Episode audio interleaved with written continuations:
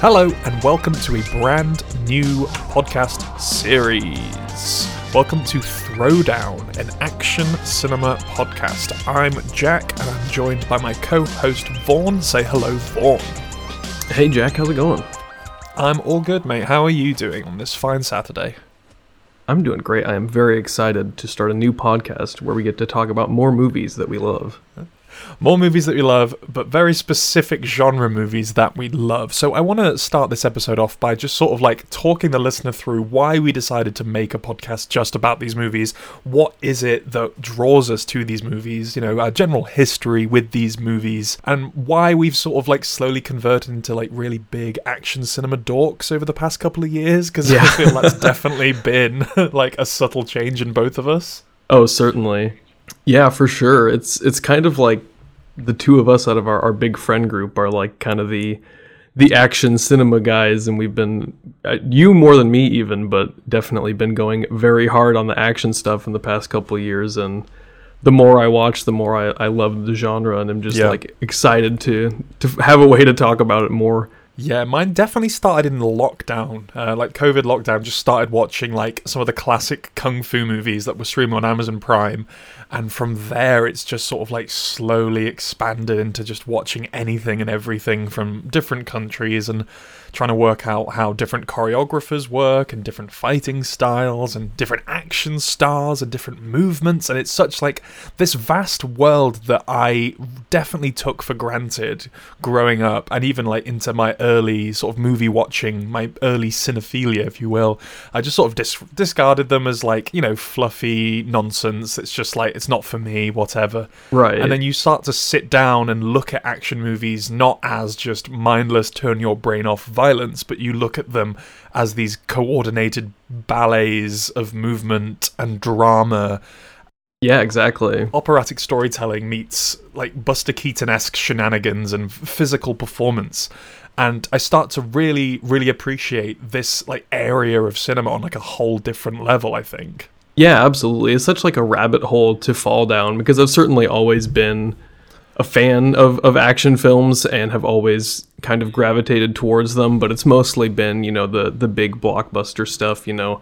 I remember definitely a, a big one in kind of that those formative years of of getting into films, you know, Fury Road came out and it was just like kind of revolutionary of like, oh man, this is like just what what action can really be. But then yeah, it was kind of the the last couple years of like starting to once you kind of start to head down that path of like what is what is the breadth of everything that is available? And then you get to to start kind of exploring each and every little corner and and finding all these different things. And and like you said like you start to connect the choreographers and the different stars and Yes, there's so much to explore That's it's the beauty of living in the the internet age, the prime Yes. era of the internet age. Of you can look up whoever worked on whatever movie. It Doesn't really matter how obscure or seemingly Yeah. forgotten it is. You can probably track down the credits of the fight choreographer or the stunt coordinator or the leads of the stuntmen, and you can just slowly work through a backlog of movies and like TV shows Yeah. and things you seemingly would never have even heard of years ago. So it's it's it's a great time to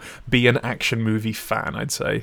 I think that's like really the the great thing about it is that it's such a base level like this is just basic like human achievement in a way like it's just Mm-hmm. what is like the body capable of achieving in in a cinematic sense Yeah. and like Yeah, the, yeah. the choreography and pulling that stuff off so it's like there's no real barrier to entry other than just having that skill set so it's not like you need to have a big budget you can have five guys and 50 bucks and make a really amazing dynamic action movie that that holds up with with the best of them. Uh, yeah, and so over the course of this podcast, we're probably going to discuss a whole breadth of different uh, styles of action cinema, from from the big budget mainstream American stuff to some lesser heard of like world cinema, but down down into like the the trenches of low budget filmmaking and no budget filmmaking and stuntmen making movies, not necessarily with any actors attached, and just trying to deconstruct what makes some of those movies work for us. Yeah, absolutely. And and as well, I remember when we were talking about the idea here, and we we did mention both the what what makes things good and what makes things bad. So I'm sure we'll kind of explore also Yes, the yeah, when when does action fail as well. Yeah, yeah. Sometimes you know there are flaws to, to movies that we, we still enjoy. So we're probably going to bring in movies that we have an affinity for, but to, to look under look under a microscope and see just how the DNA of these action movies sort of works. But today I thought we'd kick us off with a movie that sort of um, started our sort of relationship, our friendship. Really, it was one of the first movies you introduced me to. Um, this Yeah. is, of course, The Night Comes For Us, a movie that I will never be able to get the name right because I always want to say It Comes at Night, which is a different movie and a movie I have not even seen. but Edward Shults, I think is his name or something. yes, Don't like that movie as much. Not as exciting. okay, okay, not as not as actiony as this one, but this is the Indonesian um, movie from 2018, directed by Timo Tjahjanto. I think I'm saying that right. But this, you introduced me uh, to this a couple of years ago. You gave me sort of a list of recommended movies Oh, that's uh, right. that you thought I'd dig, and I, I sat down with The Night Comes From Us. I'd seen a, a little bit of Indonesian action cinema at the time, um, but this absolutely blew me away. I think it is such a stunningly visceral and brutal action movie that borders on like a horror movie. Like Yeah, as we very move much into the. Spooky season here, it felt like such an apt rewatch to watch these guys like cave into these animalistic urges and just beautifully like ravage each other in bloody and messy ways. It is such a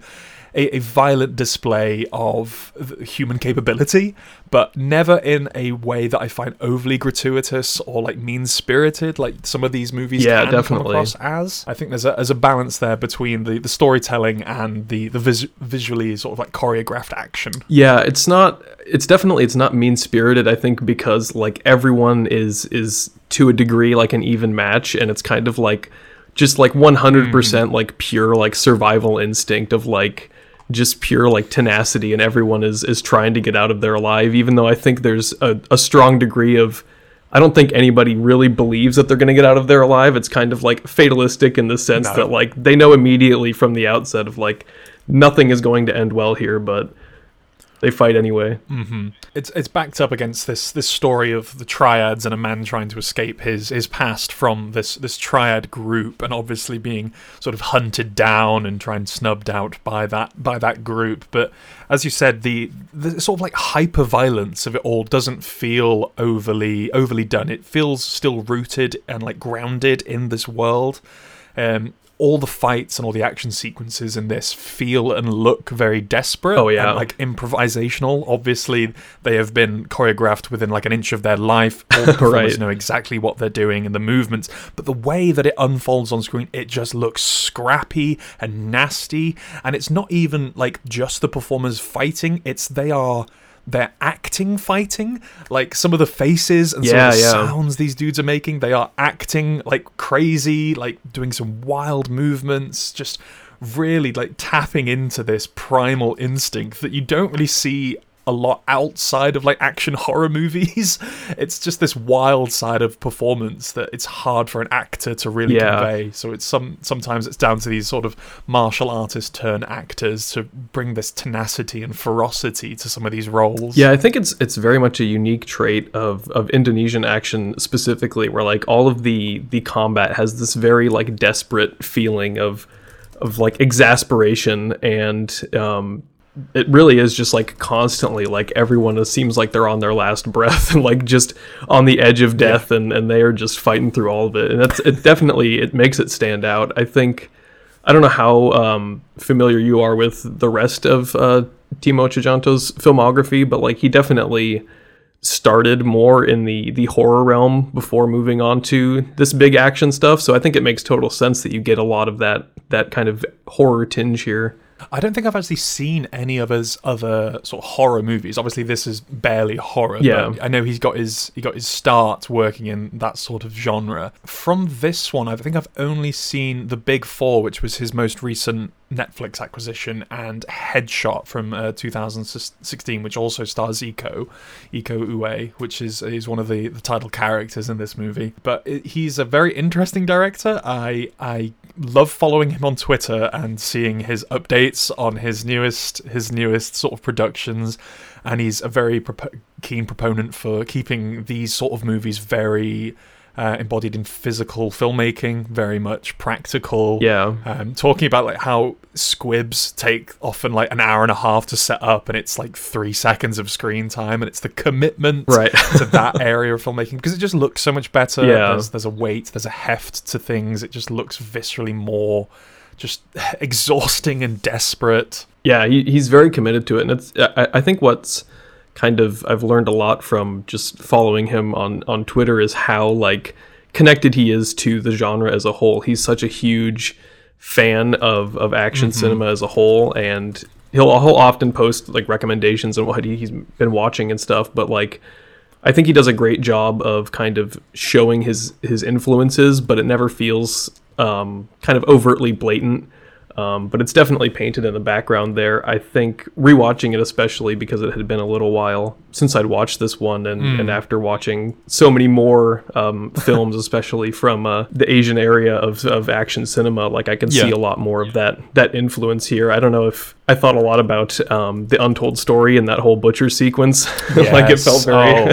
familiar butcher there. sequence in this. So yeah, the, the the general like format of the movie is is how I like my action movies to be, which is not completely strung together by action sequences, but is peppered enough with the narrative, the plot, the story Right. that you're actually invested in, but it just moves from set piece to set piece with these just graphic changes of scenery, different dynamics, different environments, and as you mentioned there, um, I think the the butcher sequence is just is a real sort of pitch for this movie in general. Like you watch a clip of Yeah. that on YouTube and you, you get the idea of the movie from that. I think even just I mean straight out of the gate like I remember the first time I watched it um, I think it was it was pretty immediate that first sequence with Iko in the in the club where he just goes berserk in there and I was just immediately like oh this is gnarly and I'm very in for whatever this movie has in store um, and I like that fight because it, it does such a great job of establishing that character where it's barely even a fight for him like it's just kind of it's like effortless. you kind of have to just beat on them and it's like effortless and he just kind of takes all of them out with ease and you're like oh this guy you don't fuck with this guy yeah, it's a, it's a great way to introduce uh, a character. Um, obviously, he is the- major star of the upcoming motion picture Expendables 4 that we're all raving about currently. um, oh dear. But this is where he thrives, and he has such a, a different fighting style um, to the other sort of like main protagonist here, played by Joe Taslim. Iko has this sort of like dynamic and scrappy, but really fast and fluid Yeah. focus on like jabs and strikes where Joe uh, Joe Taslim's character is more of like a grappler. He's a very sort of like brutish character. He feels a bit more desperate in the way that he's trying to sort of um, sort of get the power dynamic in a, in a fight and sort of lever over over his opponent. Uh, it was interesting interesting to find out he was actually originally a member of the Indonesian judo team. oh okay that makes a lot of sense Um, so I started looking into into the sort of his, his judo background, and especially t- towards the end of the movie, in that final fight, you can see him utilizing a lot of like traditional judo moves into this really scary, scrappy, yeah um, bloody, visceral fight in the end. He's doing things like the Osotogari, which is sort of that hip throw where he's trying to grab, he's grab him and try to like pummel him to the floor, or he's doing this other thing called an Ouchigari, which is he's trying to sweep his legs, Oh, and he's trying to like kick him up and trip him from that, and it's just. I didn't really realize Right, on the yeah. first watch just how technical and how this movie and these sort of movies run parallel to like traditional sports. Like so much about it is athleticism, but um, the actual movement and the style of movement is so rooted in traditional sports that it's it's scary to think that it moves from that to trying to cut his hand off with a buzzsaw or you know using Right. piano wire yo-yos in some like hilarious anime battle it's it's such a, a good melting pot of different forms of uh, aggression and action Yeah, that's an interesting dot to connect because I definitely didn't know that, but it really does make a lot of sense. That makes me Mm. immediately jump to that um, that initial like warehouse fight where he he kind of grabs that whole guy on his back and is like swinging him around because he's Yeah. got so many people trying to get at him. So it's a, definitely the right kind of style. It's it's like a grapply wrestling for his his character as well as as someone who's tried to move away from this world and it just feels like he has the weight of the world on his shoulders and he's he's very much using his figure and his his stance to try and to power over his his combatants there. It's he's a very good fighter. like you said, it is really a melting pot. I, I kind of tried to take some kind of note as to like because at a certain point I was like, wow, this this movie really does employ like every possible. There's just yeah, like every weapon or fighting style you can possibly imagine shows up here so i was like kind of taking notes throughout and i was like there's fists blades he literally snaps a bone in half Yep. to stab two people Which with is just crazy. power tools the the pool ball whip he makes the Yeah. guns um yeah, it's it's still throws a guy out a window it's grounded in this reality that I said earlier, and it's got this this hyper violence and this desperation to it. But it has such a comic booky, playful, like anime Yeah. gimmick to it as well. Like even the the character with the the razor wire yo yo, it's just sort of like this would not exist in the real world. It's so impractical, but in in in a, in a cinematic lens, it's such a fun and like it just goes against the rules of what you think a fight should be in one of these sort of movies. yeah it's almost got like a it's got like a kind of like a blade of the immortal like Mm. fight to fight thing where it's like you're just going from place to place like what's the next like boss and it sets up the uh, the Six Seas, which are like the triad, Mm-hmm. the heads of the the triads kind of um, defense force. So it's it's kind of like moving through all of these people who are just like extremely powerful. Yeah. it's great. You've got your gimmicky bosses, and then you've got your, your deep h- Yeah. hallways that you've got to get through to try and get to the next level. It's very video gamey in that sense, but it just works. It's very fluid in how it, it tells this story through the action as well, and the character moments in between with like the general story about the girl and trying to escape the triad um, works really well because I think Joe himself is actually a really good like a- actor, not just a physical performer, but he Yeah, really for sure. sells the character of Ito here.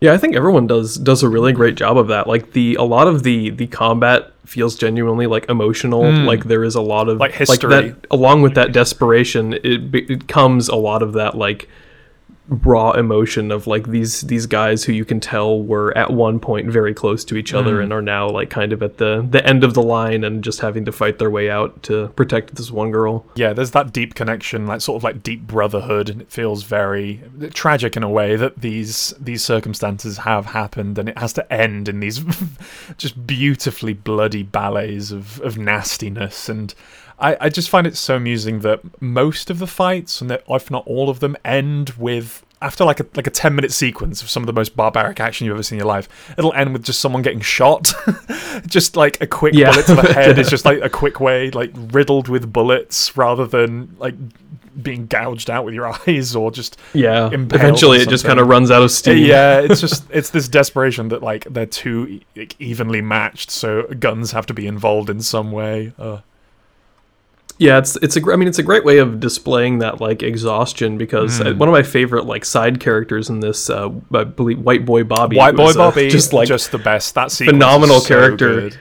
um like he is constantly like just an inch from death Mm-hmm. immediately like when he shows up he gets riddled with bullets but he had like a kind of a, a sheet of metal guarding himself It's so good. he gets he gets shot more he gets cut up and then he's finally like he's he's trying to pull out that last fight and it just ends with just a very simple like he gets his throat slit because he's just completely out of energy and it does such a great job of selling that like decline of, of he's fighting as hard as he can but it he can't knows last forever yeah he knows he's on his way out and uh, that ties into his very strange character of white boy bobby um, he Yeah. comes down in the elevator with like, with the group um, that have come up to seize the room and he just just lays waste to them using the the wet floor sign as that uh, Yeah. sort of bulletproof jacket thing, and then he, he absolutely destroys a man's head with it, just rips it out, and oh, it's so oh yeah, it's it's gnarly. There's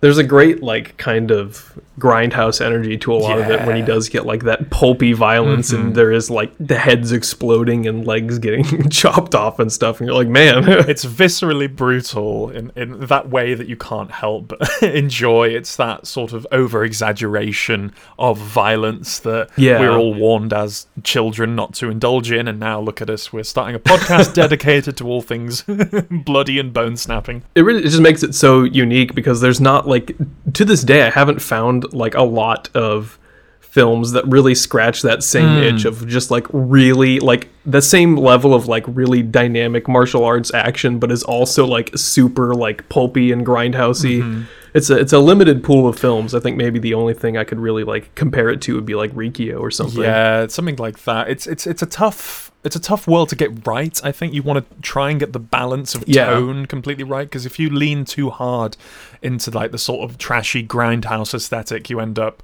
in that sort of neo grindhouse world where everything's tongue in cheek and sort of played for laughs and played for jokes. Yeah. Whereas this is so self serious, but uh, there is moments of levity and brevity through like comedic hyperviolence, like moments where Yeah. he's, he's, he's he's slapping people with wet floor signs and just little incidental moments that ah, just feel quite funny in what is this hellish landscape of brutality. I think that I mean honestly that's such a critical thing about action just as a as a Hmm. whole is like it there is there's always going to be I think a comedic flair to it and I think the the best action will always understand how to harness that kind of that slight bit of kind of hyper reality where it's like yes but this can this can be funny through the the absurdity of, of the action of it and, and making the best out of that but you can still do that while making a a tonally serious movie Um, I think a lot of that comes down to the way the movie looks. Um, there's a lot of dynamic camera choices, and it sort of brings an arsenal of Yeah. uh,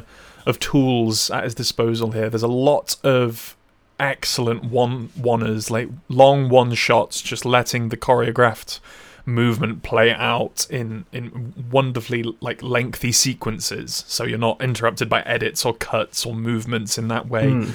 The camera is more of like a body in the room a lot of the time moving to help frame the action but never looking away from the action feels like someone trapped in a room like a participant that's just sort of watching the match go down but then you'll have other things like the occasional top down shot like the camera will crane up and you'll Yeah, you'll those are really down cool. like it's Yeah. your, John Wick 4s or your Hotline Miamis and you're watching it play out like that for sure but then there's other very interesting things like he'll be running around the room with the camera on this like really agile gimbal and it's it's very the raid 2 it's very much sort of darting in and getting different shots from different angles. It's this presence in the room. Um uh, it's it's such a versatile movie. And then uh, again to find little comedic moments there is uh that camera movement where it feels like the camera's just been like strapped to the end of a stick and is being like moved around like that like the sort of um, yeah, it's like Shin um, Ultra upgrade. or like Shin Ultraman, where it's just sort of like it's on Oh, the yeah, end yeah. of an object, and it just it feels so gimmicky, but it looks so fun. It breaks up this this visual onslaught as well to to have a, a different range of cinematic techniques, so you're not using the same form over and over again, just to bring a bit of versatility to this action like masterpiece. Yeah, I think especially because it's really easy to kind of go to it feeling like the raid because those are like kind of the the premier Indonesian action films that really exploded out of that space. And also you've got the two stars of the raid, Iko Uwais and and Joe Taslim, so it's easy to to have those comparisons. And there's certainly a lot here that feels that way, but it also he does a great job of setting it Yeah. apart with stuff like that really dynamic camera work and and those cool unique shots and mm-hmm. it's also it just feels very scrappy because it's definitely a lower budget but he does an, an amazing job of like utilizing these kind of smaller like kind of claustrophobic set pieces where it doesn't have to feel like an expansive open world but he goes to so many different places that you get that sense anyway I think a lot of it is down to uh, a lot of these scenes are just really well lit. Like in reality, they would not Yeah. be fighting this much in these really bright spaces, but you have these lovely like overhead lights to to shine light down on the action so you have a, a perfect viewpoint of these like bright and sterile working environments while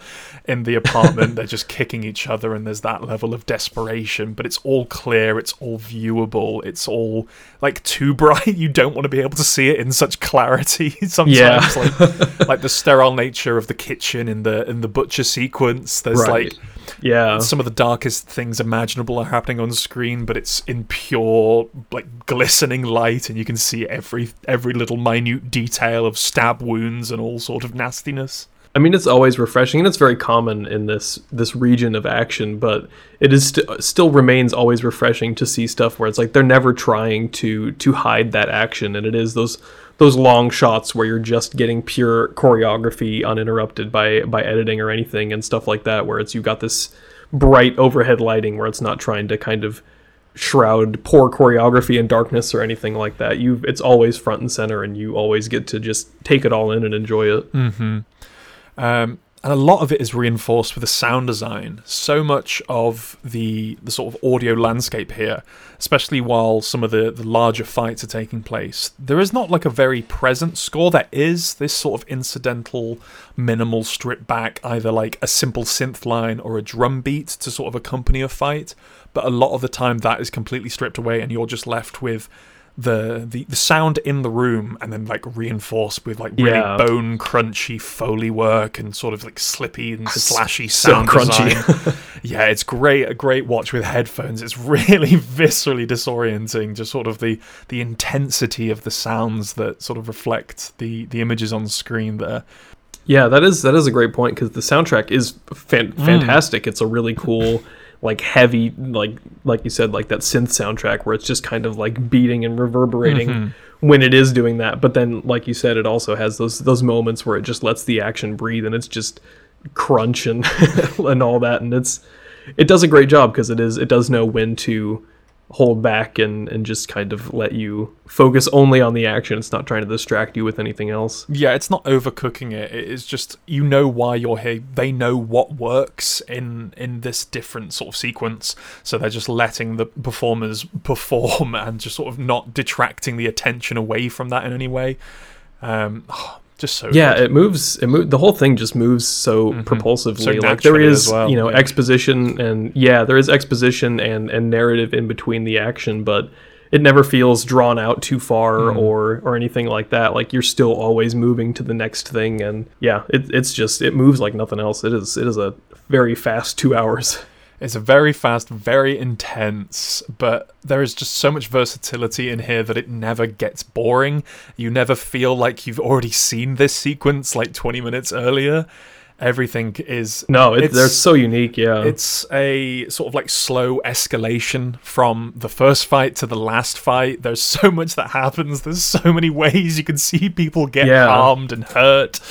Uh, at one point, Iko uses his jacket as like this weapon. he sort of flips it over and ties it round someone to mask them and beats them up with it. yeah Oh, it's it's exhausting and but it's exhilarating in all the best ways possible. Like it's such a difficult movie, as you said earlier, to take notes about because it is you would have to be pausing every like two seconds to note things Right. down about incidental movements and just the, the variant ways that they can just move their bodies into each other. Yeah, and it, I I like that you mentioned that the way that Iko uses his jacket at one Mm. point because I believe that's um, when he's fighting one of the um, the female Six Seas Yes, members yeah, is, yeah, is yeah. during that fight. I do want to know. I mean, Timo does such a great job of highlighting his his female stars Mm-hmm. as well. Like they they hold up extremely well next to uh, all these these gritty dudes fighting it out and like you said they've got that that one character has that sweet like whip weapon which is like Yo-yo. makes no sense but it just looks awesome yeah, it's such a like Kill Bill sort of stylized, uh, like Master of the Flying Guillotine,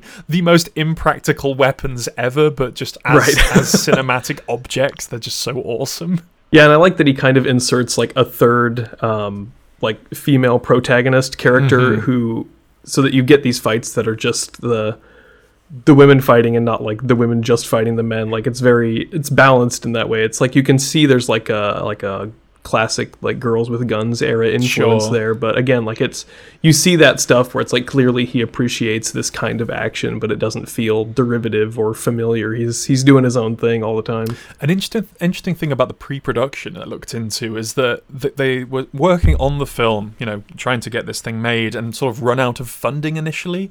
So then went to make it as a graphic novel first, which makes so much sense to me Oh, because the way that this movie eh, visually is presented feels so panelly in that sense of like yeah a really good action manga or an action comic book just moving from like angle to angle using that very flexible and versatile gimbal um, I just I just thought that was fascinating. I don't know if the, like the actual graphic novel was made in the end, but I would be very interested in reading it. I would yeah I would love to read that if that exists at some in somewhere No, I think they stopped it, but to to actually make the movie. But maybe one day we'll see oh, okay some sort of comic book version of this. But I know that currently, or he has written a screenplay for like a, a sequel or a movie that exists in this world, I believe. I don't know if that's the one he's currently working on. I think they're in production on that Okay, currently. Um, I, I could be wrong, but yes, I believe they're they're working on.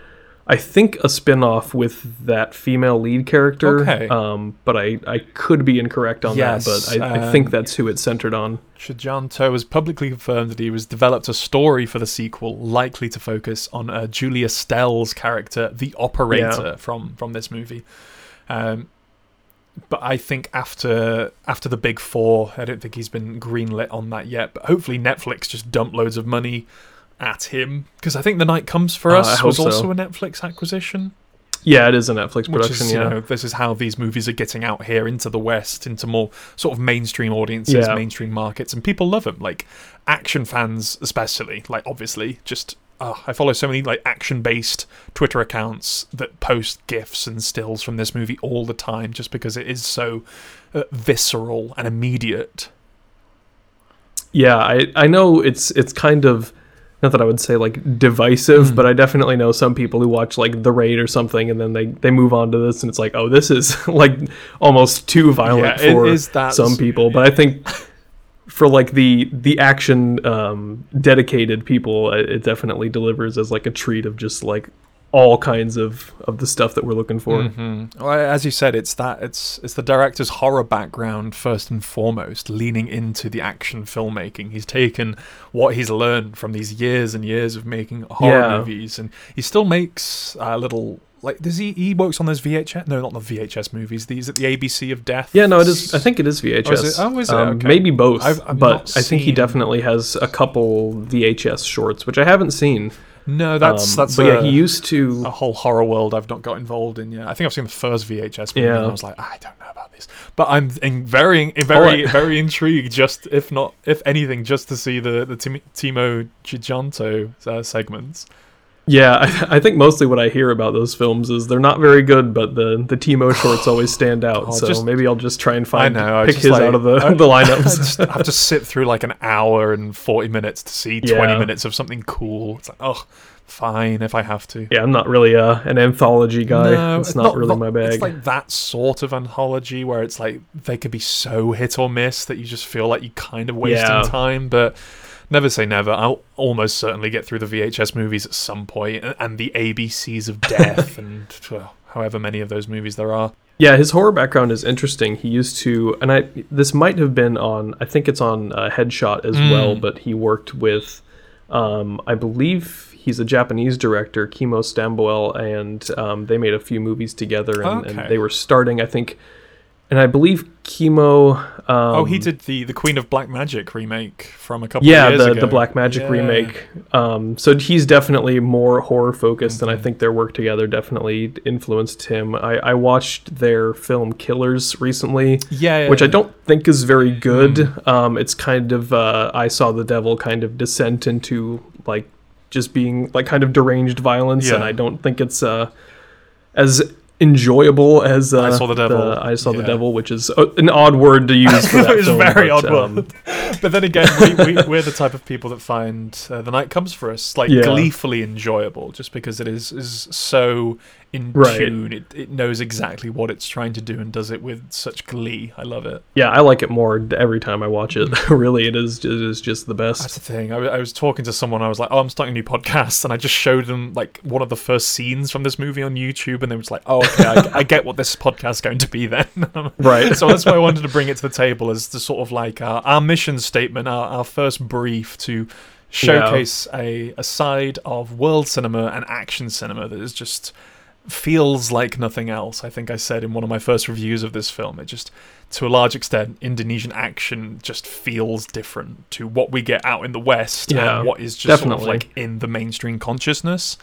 Um, just letting these performers go, have these long takes of just like effortless, desperate, scrappy, mesmerizing choreography and blissfully like scary action. I think it's such a cool movie. Yeah, it is. It is an extremely cool movie, and yeah, one that I I just have so much fun with every time. It's like one that I feel like I could just watch over and over like every week and and still just have so much fun with it and it Mm-hmm. It's st- you'll get something new, get something new out of it every time. Catch a little movement. yeah it feels almost like a new experience every time because i can kind of focus on another part of the the choreography or the action of it but yeah it is it is a very good kind of mission statement for this podcast. That's a that's a good way to put it. It was kind of i believe your kind of inspiration for asking me if i wanted to, to do this and that's why That's when we were talking about it i was like well we should definitely make that the first episode then.